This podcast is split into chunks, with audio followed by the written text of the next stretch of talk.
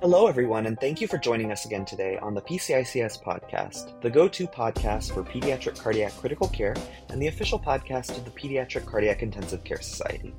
I'm David Werho. I'm a pediatric cardiac intensivist at UC San Diego and Rady Children's Hospital, and I'm hosting today's episode, which is another edition of Journal Club. On today's Journal Club, we're going to be discussing vocal cord dysfunction after pediatric cardiac surgery and a novel way to detect it with vocal cord ultrasound.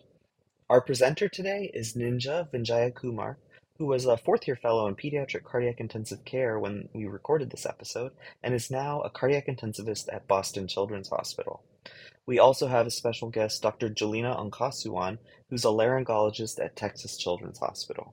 Keep in mind that all of the resources, slides, and the article that we're discussing can be accessed by our members on our website, pcics.org forward slash podcast. You just have to click the link to register for additional supplementary materials. In the show notes, there's also a link to the YouTube video for Dr. Ongkasuwan's tutorial on how to detect vocal cord dysfunction via laryngeal ultrasound. It's a great video that's easy to follow, interesting, and has a ton of cases for you to learn from. Let's go ahead and get started with Journal Club. Thank you. Good afternoon, everybody.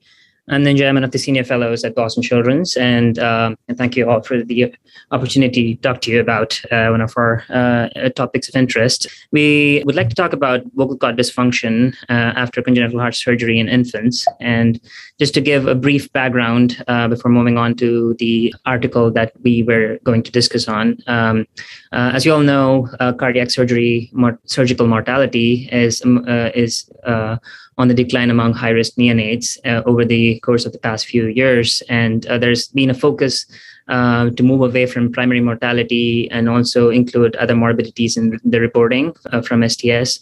And just because of the anatomical considerations, as illustrated in this picture right here, uh, surgical manipulation of the neonatal aorta can directly or indirectly injure the recurrent laryngeal nerve and cause uh, postoperative vocal cord dysfunction the vocal cord dysfunction itself enca- encapsulates a spectrum of disorders that can include um, vocal cord impairment, vocal cord paralysis or paresis, or just uh, mild dysfunction. And it can manifest as feeding difficulties, which is commonly the most uh, mo- most commonly seen symptomatology, or poor weight gain, aspiration, or an a weak cry and it is a significant cause of morbidity and it, that may include a need for a feeding tube prolonged mechanical ventilation extubation failure or increased length of stay in the icu and the hospital as a whole. The current gold standard for uh, diagnosing vocal cord dysfunction is uh, flexible nasal fiber optic examination. It, it, it is an excellent uh, test uh, but at the cost of being an invasive and resource intensive procedure and often involves pre-planning and an additional consult. And increase increasingly there is this push for a laryngeal ultrasound as a safe and useful non-invasive alternative to uh, fiber optic examinations, um, but it has not been extensively studied following congenital heart surgery. With that background, I'm going to delve into uh, the article of interest today. Um, uh, this is a publication from 2019 in Pediatric Critical Care Medicine, and uh, it is titled Current Epidemiology of Vocal Cord Dysfunction After Congenital Heart Surgery in Young Infants. It is uh, work primarily done out of uh, the University of Utah um, with the collaboration of a couple of other institutions. To go into the author's uh, background briefly, um, there is dramatic differences in the rates of postoperative vocal cord dysfunction function, anywhere between one to sixty-five percent uh, that have been report- that has been reported in uh, literature. The major clinical factors that affect it uh, includes a young age, small size, and complexity of the surgical procedure, as well as the anatomical location of the primary site of surgery. The indications for vocal cord testing and study period um, are vastly different among existing literature, um, and that affects and impacts the reported rate of vocal cord dysfunction. This particular study was a cross sectional analysis of the Pediatric Health Information System, or the PHIS, uh, discharges between uh, January 2004 to June 2014, uh, a period of about nine and a half years. And the PHIS uh, is a database that is developed by the Children's Hospital Association, and uh, it retrieves data from tertiary uh, tertiary care freestanding children's hospitals in the United States. And it primarily collects patient-related administrative data and additional variables such as risk adjustment for congenital heart surgery categories and the data that is submitted is uh, is then subjected to like reliability and accuracy checks and the data integrity is uh, ascertained. And uh, patient identifying information is uh, uh, uh, de-identified um, in compliance with the IRB protocols for ex- for exemption from human study oversight for this particular study, the inclusion criteria was all patients less than or equal to 90 days at, at admission who had a cardiac surgery. And they excluded patients with uh, surgery for tracheoesophageal fistula, and if the primary procedure code was, uh, was for cardiac transplantation.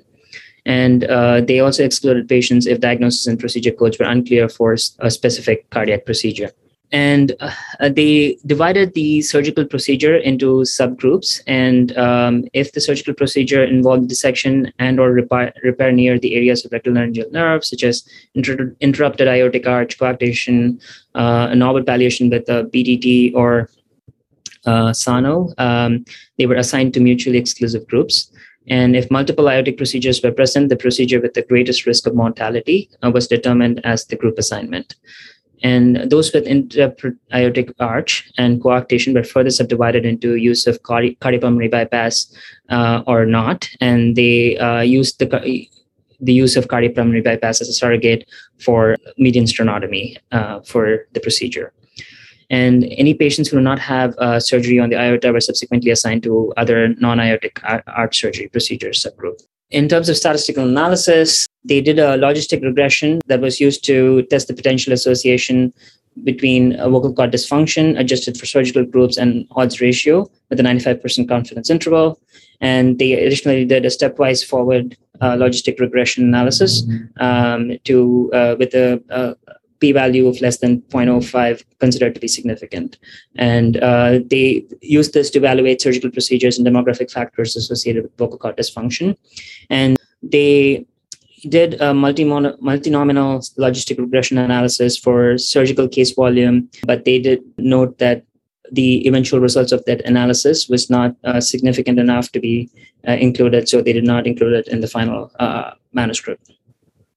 And uh, additionally, they did post hoc uh, comparisons to previous studies and compared the incidences of uh, vocal cord dysfunction, and they divided these surgical subgroups into uh, risk of vocal cord dysfunction as low, moderate, high, and very high.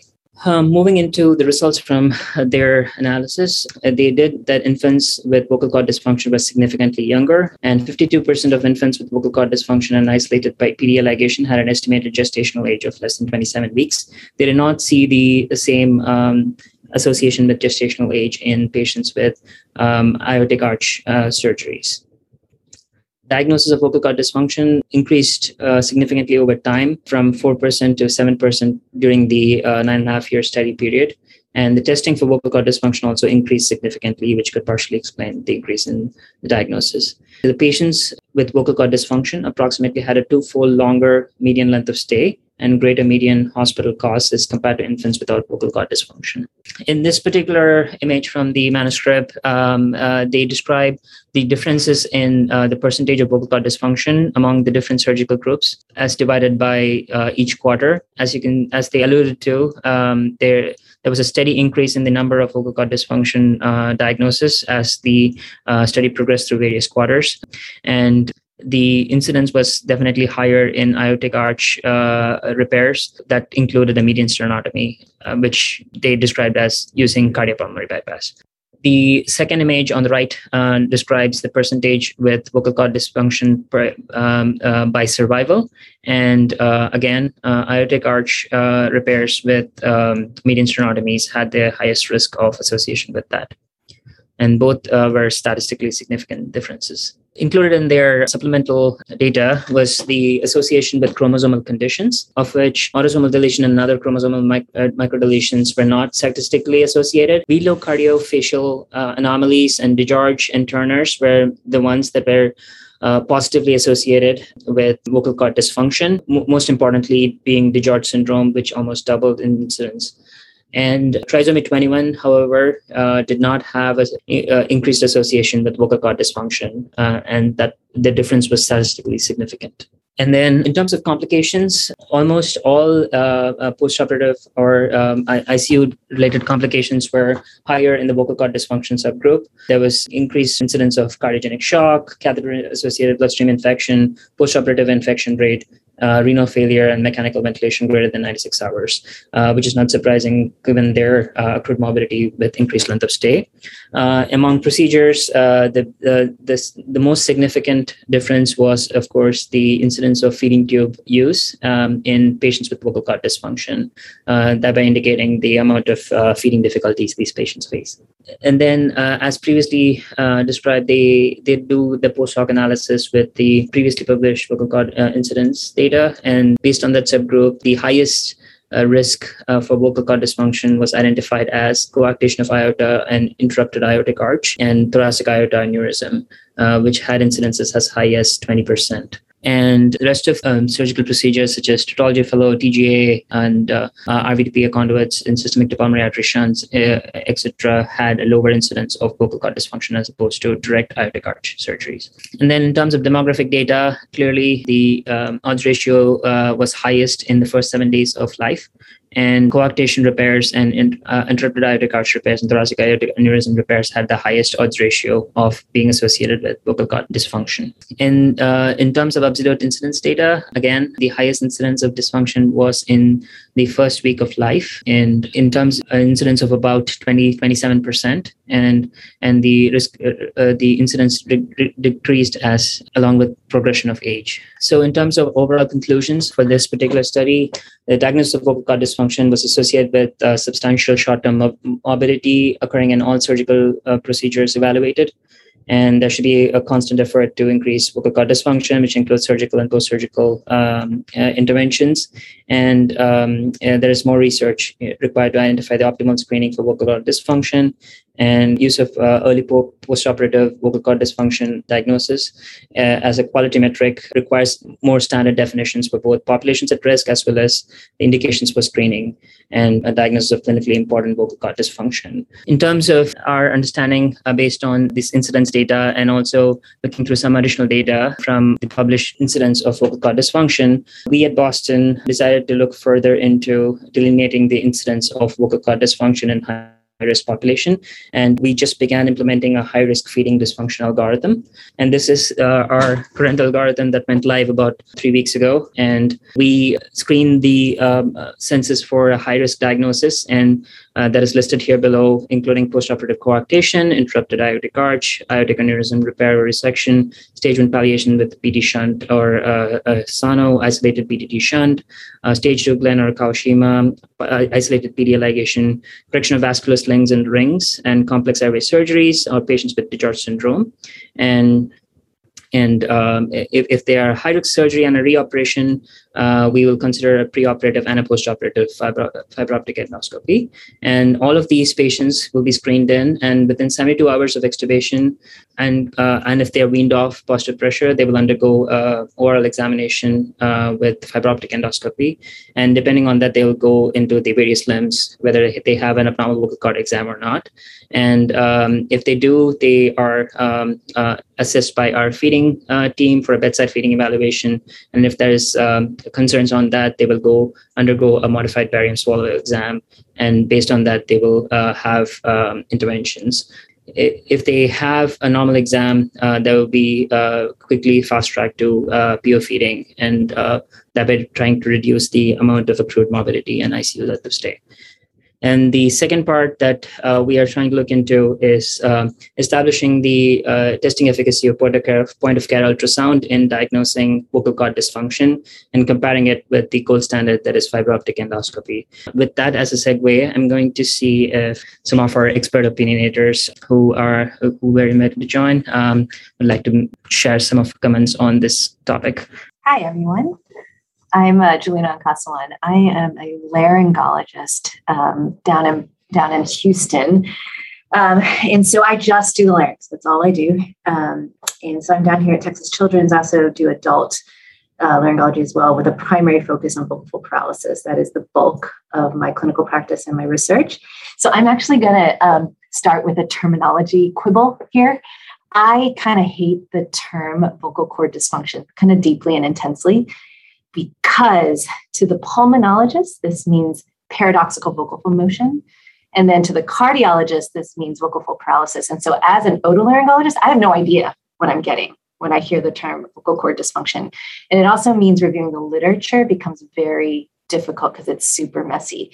So I know this is common terminology in your world, but I would encourage you to consider being more precise with your terminology in trying to use either vocal fold motion impairment or vocal fold paralysis, because frankly, that's what you're dealing with most of the time paralysis or paresis. You know, vocal fold motion impairment is a term that's coming more into vogue, but it, it encompasses paralysis and also arytenoid joint fixation, which can appear in your patient population as well as a sequelae of prolonged intubation. So, but clinically, it, can, it has the same problem where the vocal folds aren't moving. Um, so, vocal motion impairment is the terminology I use in my publications because it is more inclusive of these vocal fold movement problems. I would beg you to consider to stop using the term vocal cord dysfunction because it's very hard for your neighborhood otolaryngologist um, to know what we are getting when we get the referral. I can guess based on who's referring, but I find that I think precision in terminology is key. So that's my little soapbox. I'll get off.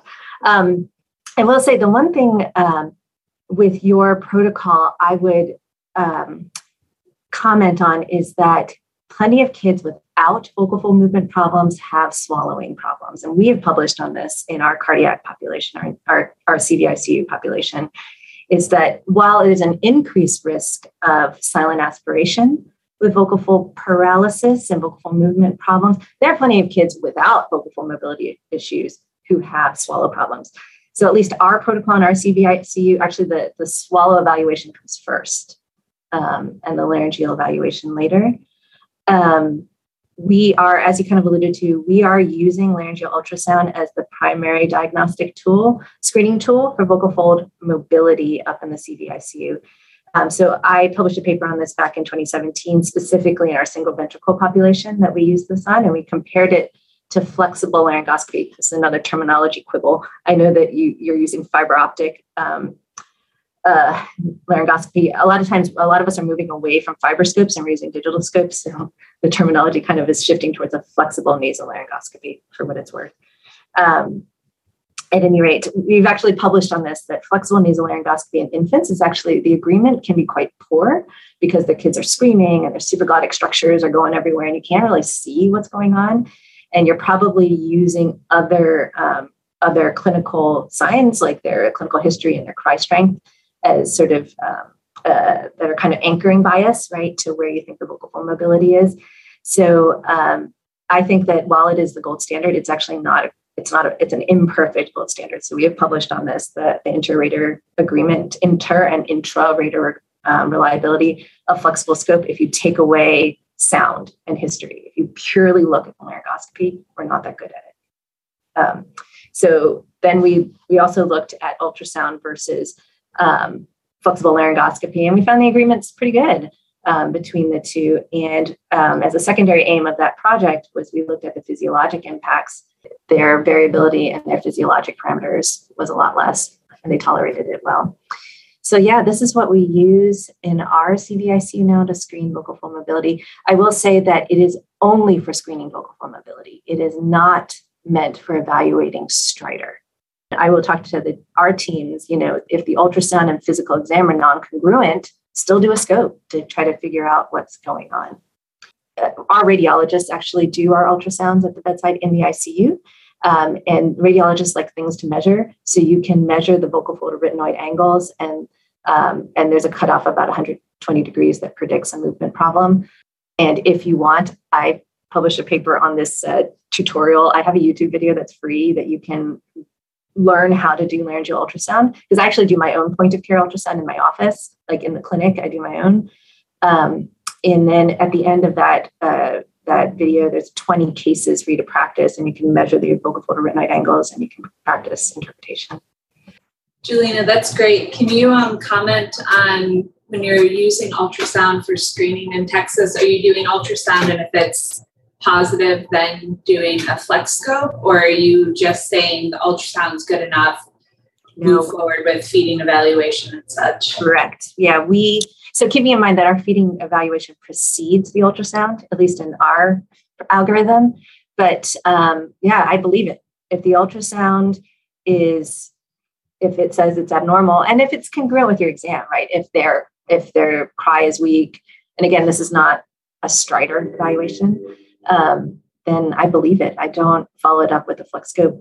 And then I guess um, Dr. Lemberg was asking, do I find similar issues with accuracy of point of care ultrasound when the babies are crying? Yeah, if they're thrashing everywhere and crying, I think you have the same problems that you have with flex scope. They're both, there's no perfect, perfect exam. But I find with the laryngeal ultrasound, like it doesn't hurt. So a lot of times we'll stick a passy in their mouth, swaddle them, and they can fall asleep. And I find, like, for example, I get referrals from my partners for vocal fold mobility, like bilateral vocal fold paralysis, when they do the scope awake in the kid and they're just screaming their head off, right? And I'll do a laryngeal ultrasound, the kid's comfortable, and you can see the, the mobility is normal. It's just so hard when they're so tense. It can be very difficult to assess vocal mobility, like what they're screaming at you. Uh, do you see any variability in, um, in, like subjective or interpersonal variability with the uh, patient's edema status or fluid status? I, I haven't. I have not.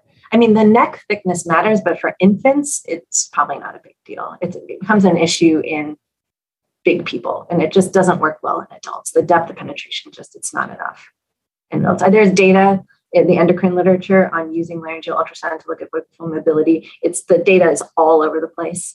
Um, and this is in the adult world. Um, and I I don't use it on my adult patients because I find it less reliable. As you know, the thyroid calcification is a problem, but it's the depth, right? The thickness of the neck. In infants, it's almost never an issue. Well, we have you just to take it one step further. Your sort of personal thoughts on um, mode of feeding after diagnosis of vocal cord dysfunction with aspiration and then also treatment. You know, things we've talked about here are injecting the vocal cords temporarily in patients that are on a little bit bigger, um, thinking about reinnervation when they get to the toddler stage. Are those things that you've talked about or um, sort of have a protocol there as well? So currently the practice at texas children's is it's really symptom based like we do you know thickening if needed pacing um, alternate feeding methods so we're not doing a lot of early interventions for vocal fold mobility here it's really kid driven i will say so i have this two hit theory when it comes to swallow um, is that you can take one hit to your swallow system and most kids are going to make up for it, are going to compensate for it. So I've so, right, my practice is predominantly paralysis, right? The vast majority do not aspirate, right? They'll struggle a little bit at first, but most of them figure it out if everything else works okay, right? It's just when you take multiple hits to the swallow system, like you have a paralysis, and you're super deconditioned because you had surgery, you had a paralysis, and you never had time to learn the, the function of how to suck, swallow, breathe, suck, swallow, breathe, right? And then start things start to fall apart. But for the vast majority of our kids, I mean, they're able to take PO. They may have to be paced, maybe have small nipple sizes, they may have to be thickened. Maybe they'll need an NG tube for a short period of time, but we'll discharge with NG tubes and we'll get them out in our swallow clinic. Like we'll follow their swallow and and progress them to more and more feed, um, PO feeds. Um, so we haven't here been doing much early in injection medialization in infants. Um, I've been open to it. You know, the question is whether you want to take them back to the OR for an injection of a material that's not going to last very long. I mean, our injectables are don't, you know, like the voice gel lasts about a month. You know, I don't know that. I I don't I don't know whether it's worth the risk of a second anesthetic. I say this as a caveat because actually in my adult practice, so in my adult life, the other half of my life, I do a ton of inpatient vocal fold paralysis and cardiac patients, aortic patients, and I do bedside awake vocal fold medialization injections on these adults while they're still in the ICU, right? Um, and our and I've published their data on this that we can improve their pulmonary toilet, we can shorten their lengths of stay. Right, I'm very aggressive with my adult patients, but I don't have to put them under anesthesia. I just numb them up and stick a needle through their neck. I do a lot of laryngeal reinnervation. Um, I I do. It's usually more for voice than for swallow honestly, because usually by the time we're doing it, when they're usually around two or three, the swallow has usually figured itself out. It's almost always about the voice at that point.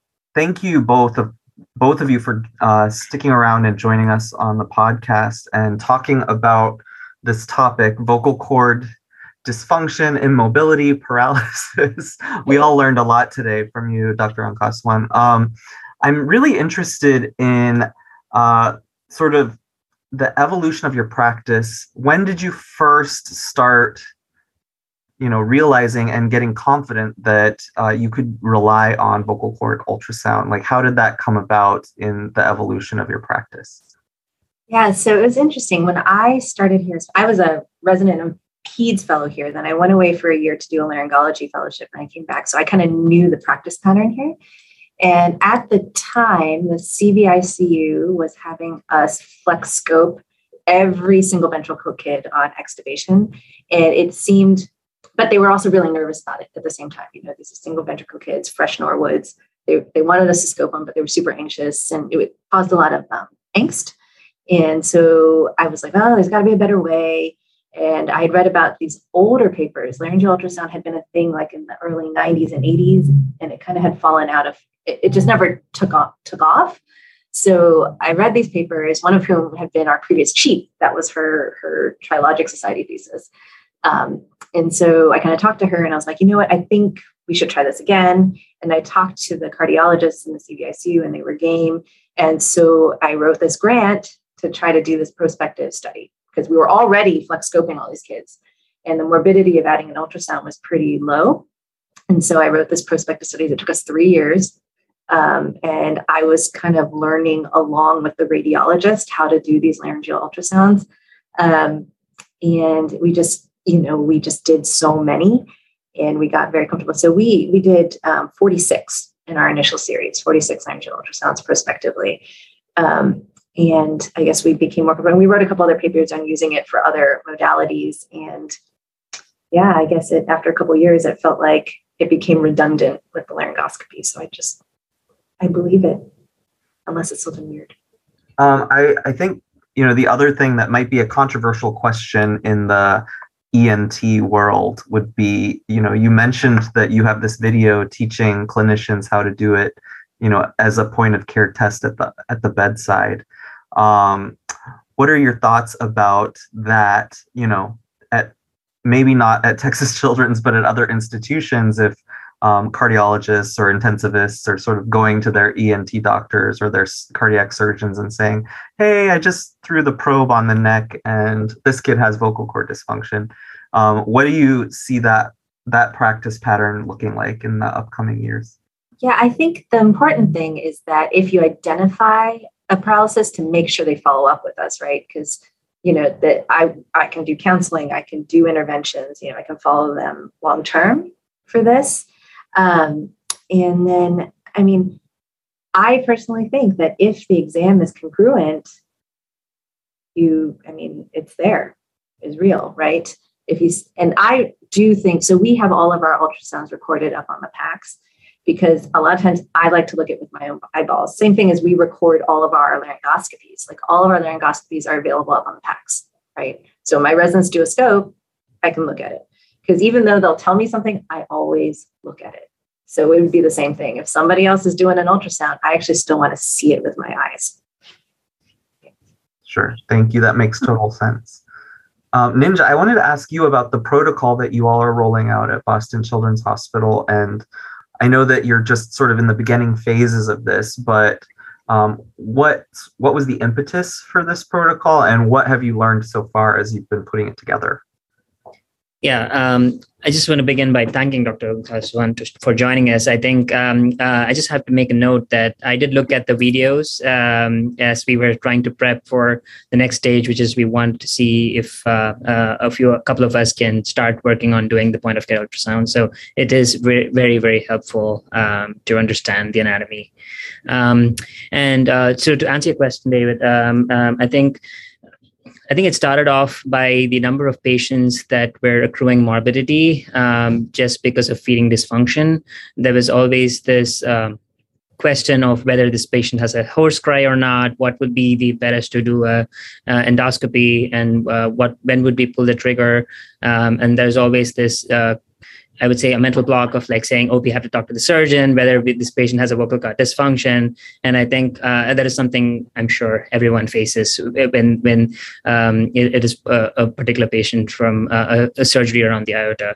Um, I think so. We went in, went through a couple of iterations of this um, uh, dysfunction algorithm, and um, I have to thank Kim Mills, my mentor, uh, who kind of was like working on this before I even joined here at Boston. And uh, I think she uh, had, had been in touch with a couple of people, including Dr. Ongkasuwan, and uh, and and we kind of went back and looked at all the literature available and tried to identify the high risk patients and uh, presented uh, the incidence data to our surgeons and said these patients accrue morbidity over a period of like three to five days that they where we wait on uh, post extubation as they struggle through their initial phases of feeding and start exhibiting symptoms and that we initially discount as you know uh, trauma from the endotracheal tube or vocal cord edema, and then eventually uh, pull the trigger on uh, uh endoscopy, and uh, and then we, we uh, figure out they have mobility issues of the vocal cord, and then um, do a swallow study, etc. Um, and it, I think the the biggest thing we are hoping to achieve is to understand how uh, how much we can shorten uh, the length by screening all these high risk patients, whether that increases the incidence and also uh, whether it uh, fast tracks these patients to get out of the ICU and reduces their length of stay and uh, uh, helps them not accrue so much morbidity, as has been noted in multiple studies and literature. Well, thank you again. Dr. Vijayakumar and Dr. Ongkasuwan for joining us on the podcast today to discuss vocal cord dysfunction or vocal cord movement abnormalities. And we all learned quite a bit, and I think our listeners will get a lot out of this. Thank you to all our listeners for joining us, and please don't forget to subscribe to this podcast on Apple Podcasts, Spotify, iHeart, or wherever you get your podcasts. Please don't forget to follow us on Instagram, Twitter, or Facebook, and please don't forget to go to our website, pcics.org, to find all the information about our upcoming meeting, how to become a member, all of the resources that are available to members, and job listings, and much, much more. The song I Don't Know My Grapes was used under a Creative Commons 3.0 attribution license.